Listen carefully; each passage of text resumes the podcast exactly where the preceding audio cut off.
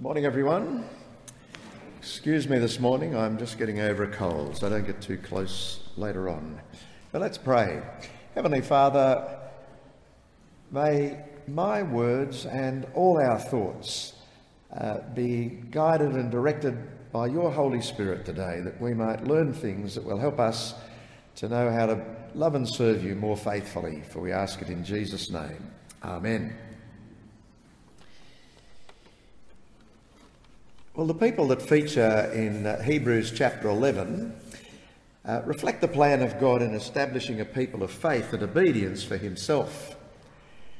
And their confident faith in the future salvation is based on the hope of God's uh, amazing promises, which, although unseen, are assured, as we uh, heard there uh, in both our Bible reading from Genesis and also that little film clip which uh, was uh, quite uh, accurate to the scripture.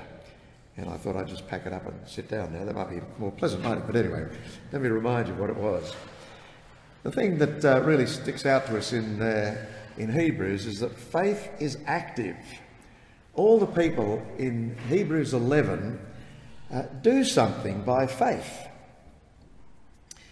And according to Peter Adam in his book, The Majestic Son, the right response to the great work of God in Christ is not passive acceptance, but open, risky, costly actions that are done by faith in the promises of God.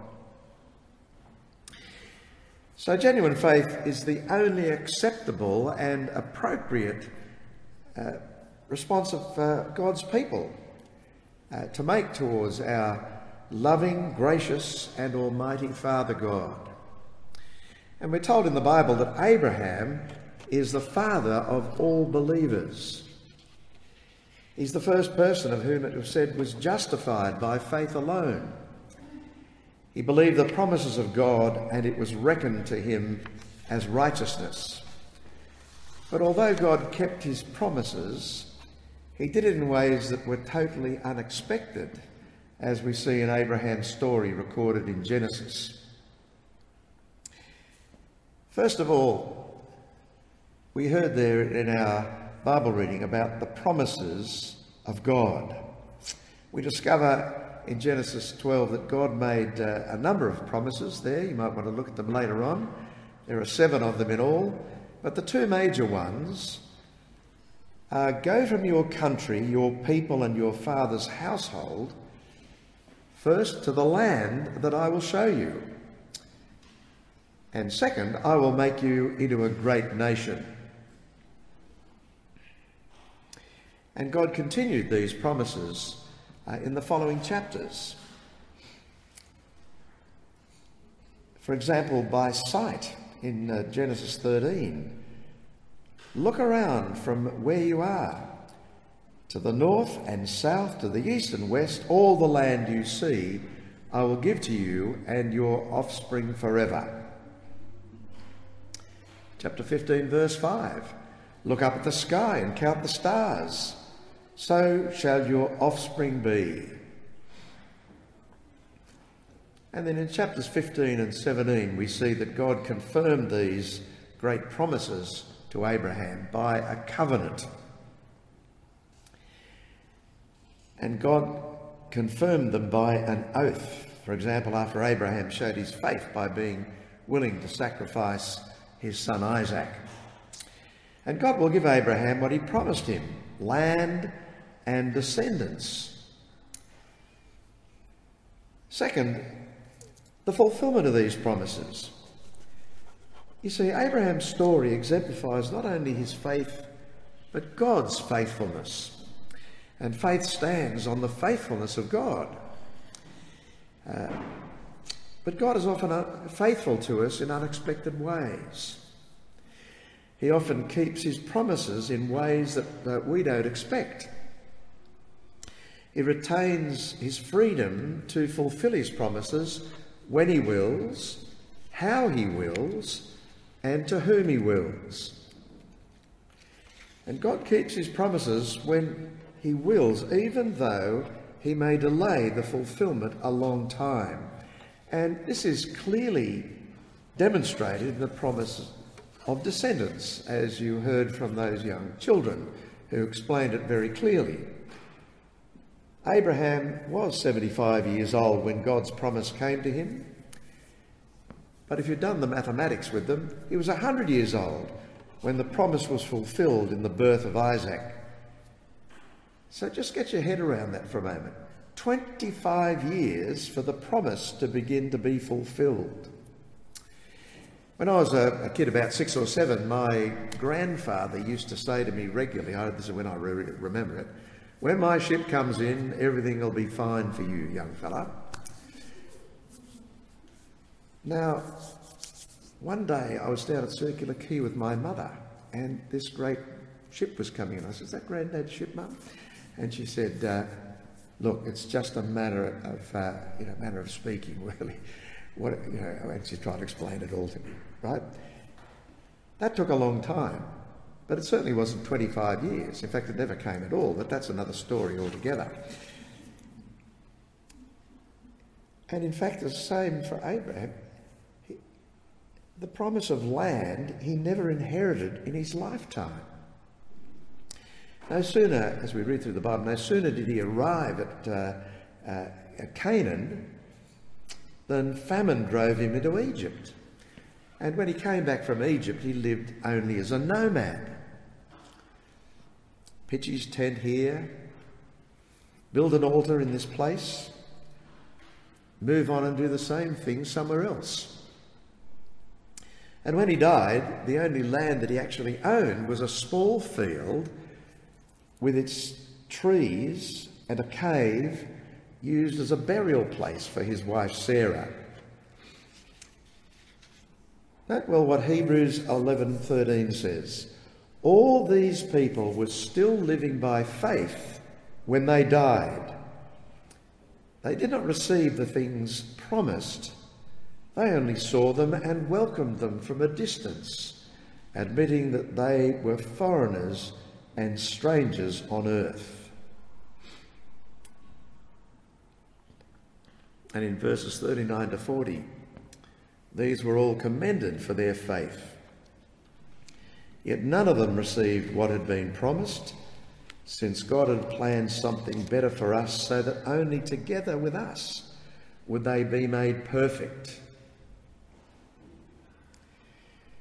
So, what are we to make of the words, they did not receive the things promised? Is the writer of Hebrews actually saying that God doesn't keep his promises?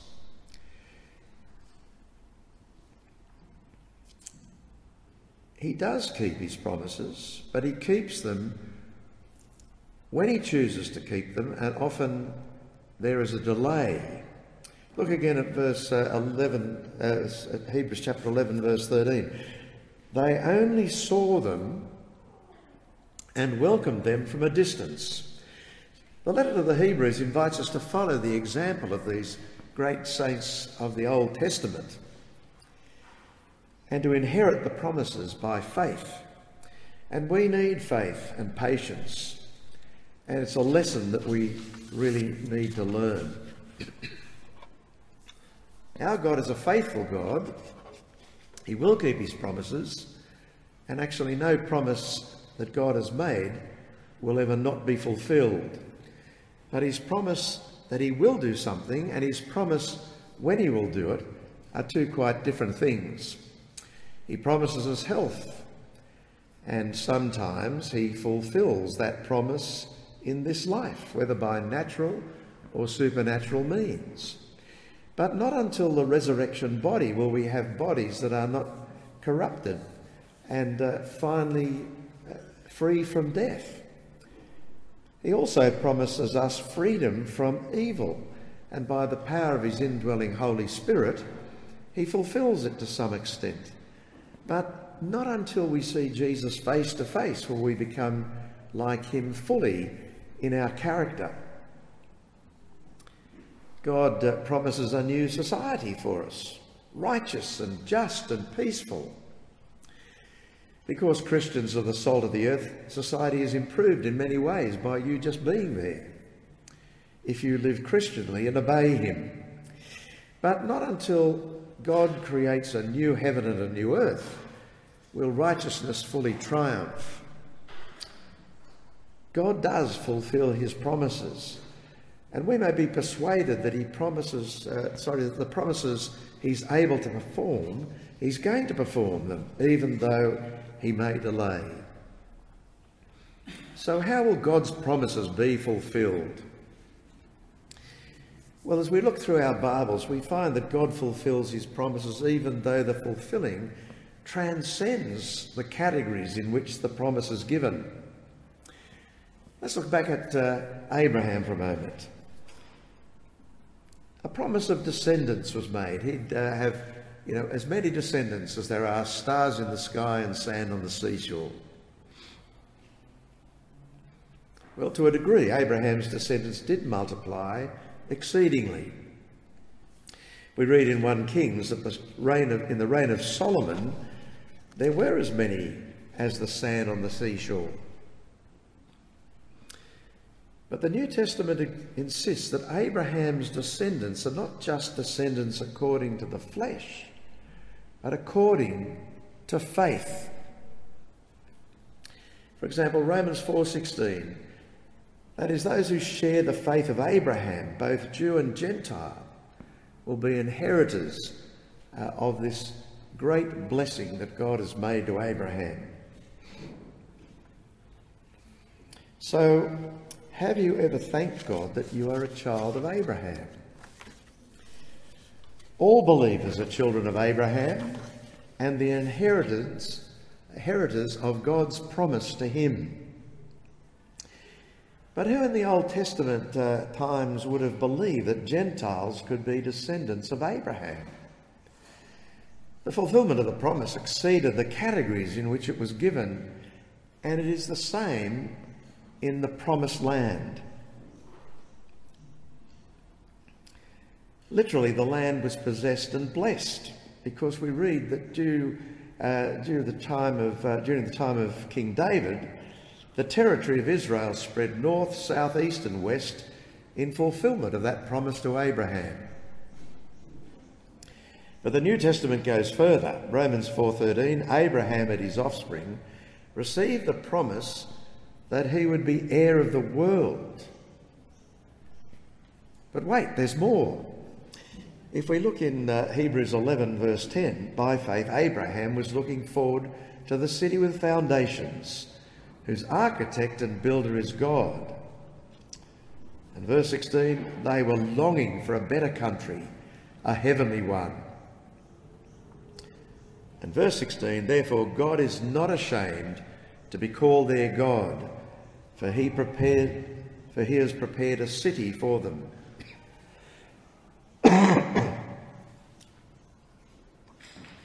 if we trusted in and belong to Jesus Christ, we inherit these promises and much more as well.